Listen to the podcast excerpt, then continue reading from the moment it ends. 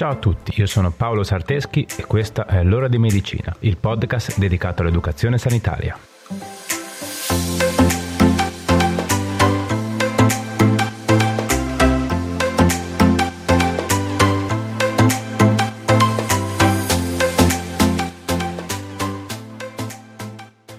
Ciao a tutti e bentornati. Oggi parliamo di un argomento un po' diverso dal solito ovvero l'etica professionale. Chi di voi mi segue da un po' forse si ricorderà che ho fatto un sondaggio su Instagram per chiedervi consigli sugli argomenti da trattare. E l'etica professionale era proprio venuta fuori da una delle vostre risposte. Ovviamente, essendo un podcast di educazione sanitaria, cercheremo di parlare dell'etica in rapporto con la medicina. Ok, quindi basta preamboli, partiamo. Intanto partiamo come sempre dalle basi. A cosa ci si riferisce quando si parla di etica? Secondo la Treccani, la parola etica, eh, cito testualmente, nel linguaggio filosofico è una dottrina o riflessione speculativa intorno al comportamento pratico dell'uomo, soprattutto in quanto intenda indicare quale sia il vero bene e quali i mezzi atti a conseguirlo, quali siano i doveri morali verso se stessi e verso gli altri, e quali criteri per giudicare sulla moralità delle azioni umane. Quindi l'etica è una cosa che si riferisce al comportamento pratico dell'uomo. E quando si parla di etica professionale in medicina, il comportamento al quale ci si riferisce è quello del sanitario nei confronti del proprio paziente, dei suoi familiari e della comunità in generale, verso la quale il professionista ha sempre comunque una grande responsabilità. Ma facciamo anche un breve excursus storico dell'etica professionale nell'ambito medico. Fin dall'antichità, l'ambito della medicina è sempre stato basato su dei valori e soprattutto sul concetto di recare il massimo beneficio al paziente. Quindi già i primi medici sapevano bene che il loro primo dovere era quello di non nuocere al paziente. Tutti voi avrete sentito parlare del giuramento di Ippocrate, che sembra risalire al IV secolo a.C quindi veramente ma veramente molto tempo fa. In questo giuramento erano elencati i requisiti per entrare nella scuola medica di Koo, un'isola greca, e per molto tempo è stato l'unico testo che regolamentasse il comportamento che doveva assumere un medico per essere considerato tale. Dall'undicesimo secolo in Occidente l'etica adottò i valori morali della religione cattolica, mentre nel Medioevo iniziò a farsi spazio un maggiore senso di responsabilità per cui il medico iniziò a prendersi cura anche dei casi molto gravi e senza speranza, cercando di prolungarne la vita il più possibile. Nel periodo post-illuminista le cose iniziarono ancora di più a cambiare, perché si fece strada il metodo sperimentale e la figura del medico ricercatore.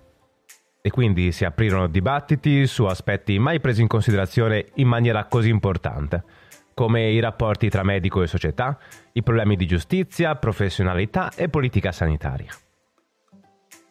Ma la svolta decisiva avvenne con il processo di Norimberga, quando vennero scoperti i crimini effettuati dai medici nei campi di concentramento nazisti. I medici giustificarono le loro azioni immorali con il principio di obbedienza allo Stato e il principio utilitaristico secondo il quale durante un conflitto la ricerca deve anteporre l'interesse della società a quello del singolo.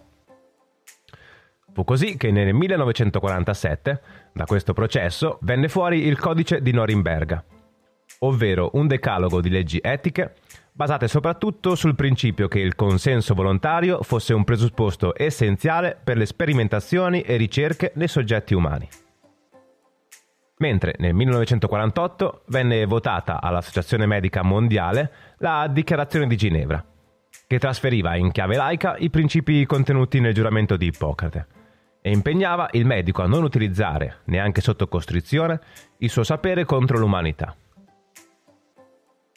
Infine, a scanso di equivoci, sempre l'Associazione Medica Mondiale ribadì nella dichiarazione di Helsinki nel 1964 che nella ricerca medica gli interessi della scienza e quelli della società non devono mai prevalere sul benessere del soggetto.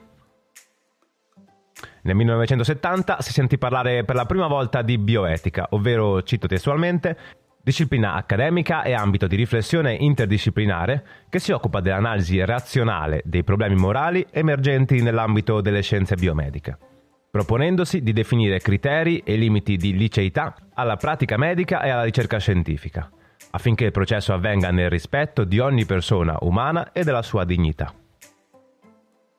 Ok, ci siete ancora o vi siete addormentati? Non volevo farvi una lezione di storia, eh? anche perché non ne sarei capace, ma solo riassumere insieme i punti salienti dell'etica medica. Ok, ma oggi i professionisti sanitari come fanno a orientarsi nella loro vita lavorativa quotidiana? Dove devono andare a leggere se hanno dei dubbi? Allora, esiste il codice deontologico, che è un codice di comportamento, avente efficacia normativa a cui il professionista deve attenersi per l'esercizio della sua professione. La deontologia e l'etica però sono due cose differenti. La deontologia è un insieme di regole codificate che pone dei doveri, il cui rispetto è presidiato da specifiche sanzioni, mentre l'etica non ha un carattere morale, non pone specifici doveri e non prevede l'applicazione di sanzioni, ma solo la sottoposizione a un eventuale giudizio morale. Ogni professione ha il proprio codice deontologico ma possiamo dire che tutti hanno delle fondamenta solide e sicure che sono i quattro principi fondamentali della bioetica. Vediamoli insieme. Il primo è il principio di beneficenza, ovvero l'agire finalizzato al bene del paziente. Il secondo è il principio di non maleficenza, o primum non nocere, inteso come dovere del professionista di non nuocere al paziente.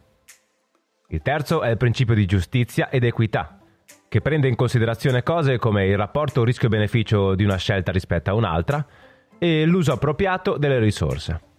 Inoltre questo principio sostiene che devono essere trattati in modo uguale pazienti uguali, mentre possono essere trattati in maniera diversa pazienti diversi se le differenze sono rilevanti ai fini del trattamento. In ultimo c'è il principio di autonomia, secondo il quale l'individuo ha l'autonomia e diritto di autodeterminazione per quanto riguarda le scelte consapevoli riguardanti la propria vita personale. Ok, spesso però quando sorgono problemi etici in ambito medico non è così semplice venire da capo. Non si tratta mai di situazioni standard e risolvibili applicando il principio numero 2 piuttosto che il principio numero 3. E come se non bastasse, è possibile che i diversi principi entrino in conflitto tra loro o che un'azione o una decisione abbia un doppio effetto e quindi sia in accordo con uno dei principi ma in disaccordo con un altro. Insomma, non è per niente facile, anzi. Non si tratta di semplici formule oggettive applicabili sempre allo stesso modo se i casi sono simili. E questa complessità si ha proprio perché si tratta dell'essere umano e ogni persona è unica ed irripetibile, con il proprio bagaglio di esperienze, convinzioni ed aspirazioni. Quindi ognuno ha esigenze diverse, ma allo stesso tempo ha il diritto di essere trattato in maniera eticamente corretta.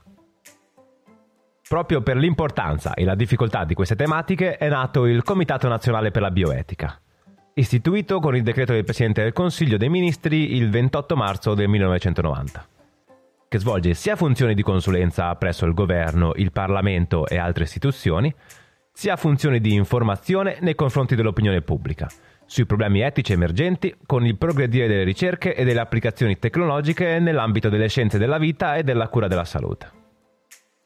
Tra i compiti istituzionali del Comitato c'è quello di formulare pareri e indicare soluzioni anche ai fini della predisposizione di atti legislativi. I documenti del Comitato offrono un approfondimento tematico e una riflessione sui problemi di natura etica e giuridica, che emergono con il progredire delle conoscenze nel campo delle scienze della vita. In base all'articolo 5 del regolamento vigente, i documenti del Comitato, a seconda della loro natura e finalità, sono di due tipi.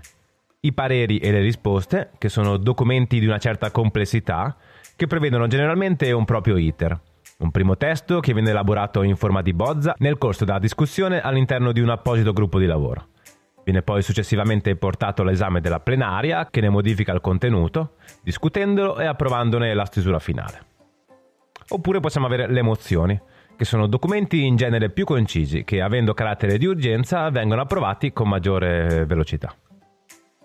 Oltre a questo comitato esistono comitati di etica clinica in ogni azienda sanitaria, che sono indipendenti e multidisciplinari, istituiti con lo scopo di promuovere incontri di approfondimento, offrire percorsi di formazione, elaborare orientamenti e svolgere una funzione consultiva. Sempre esprimendo pareri non vincolanti, eh? Ok, qualcuno c'è ancora? Spero di sì. Comunque, sembrano degli argomenti tanto lontani dalla quotidianità, vero? Ma la bioetica e l'etica entrano in gioco molte più volte di quante possiate immaginare. Ad esempio, anche nel caso dei vaccini del Covid. Per essere sperimentati sugli uomini, prima di essere approvati, hanno avuto bisogno di un via libera dal comitato etico. Anche le disposizioni anticipate di trattamento, l'eutanasia, la maternità surrogata e molti altri argomenti di discussione attuali sono fortemente legati all'etica e alla bioetica. Inoltre, ormai grazie alla ricerca scientifica, ci sono continuamente nuove scoperte, nuove terapie, nuovi trattamenti e tutto ciò sembra rendere lecito qualsiasi tipo di cosa, perché il pensiero comune è se il farmaco X è stato inventato e può indurre un tale effetto, allora quel farmaco deve essere usato. Ma non sempre il fatto che una cosa esista e sia stata inventata ne rende lecito l'utilizzo. Spesso alcune cose devono essere controllate per fare in modo che non scappi la mano perché anche il professionista più diligente del mondo è sempre un essere umano e in quanto tale può fare errori di qualsiasi tipo. Ecco, l'etica e la bioetica sono quei lampioni che guidano i professionisti nella scelta di ciò che è giusto fare e ciò che non lo è. E lo fanno favorendo un approccio alla vita con un atteggiamento di responsabilità e portando l'essere umano ad agire nel rispetto della vita e della sua integrità. Quindi, per tirare un po' le somme, possiamo dire che l'etica e la bioetica hanno come fine ultimo il far sì che la dignità dell'uomo, di qualsiasi essere umano, in qualsiasi fase della sua vita, venga rispettata. Perché ogni persona, dal neonato all'anziano morente, ha un suo valore intrinseco, unico e prezioso, che deve essere protetto e preservato sempre e comunque. Ovviamente questa volta non vi lascio dei consigli pratici, forse non esisteva neanche una parte teorica. Ho provato semplicemente, ma spero in maniera chiara, a farvi affacciare su questo aspetto della medicina e della sanità al quale spesso non si pensa. E a ricordarvi che in tutto ciò il personale sanitario ha un dovere nei confronti del paziente che è anche un grande onore, quello di stare accanto a quella vita sempre, fino a che può essere considerata ancora vita con professionalità, coscienza e rispetto. Ok, bene, siamo arrivati alla fine. Spero che questa puntata non sia risultata un po' pesante, però ci tenevo a parlare di questa cosa. Dalla prossima settimana, poi giuro, torniamo a parlare delle patologie classiche. Comunque, fatemi sapere cosa ne pensate di questa puntata. Scrivetemi sui miei canali social. Mi trovate su Facebook, Instagram o Telegram come Paolo Sarteschi. Facile. Prima di salutarci, come sempre, fatemi ringraziare la mia collega amica Brenda Rebecchi, che condivide con me questo progetto. Ovviamente grazie anche a te che sei arrivato ad ascoltarmi fino a qui. Se vuoi supportare il progetto, condividilo sui tuoi canali social. Ci fa veramente un sacco piacere. Ok, dai, per ora è veramente tutto. Ci vediamo sui social e ci sentiamo venerdì prossimo con un'altra puntata. Ciao!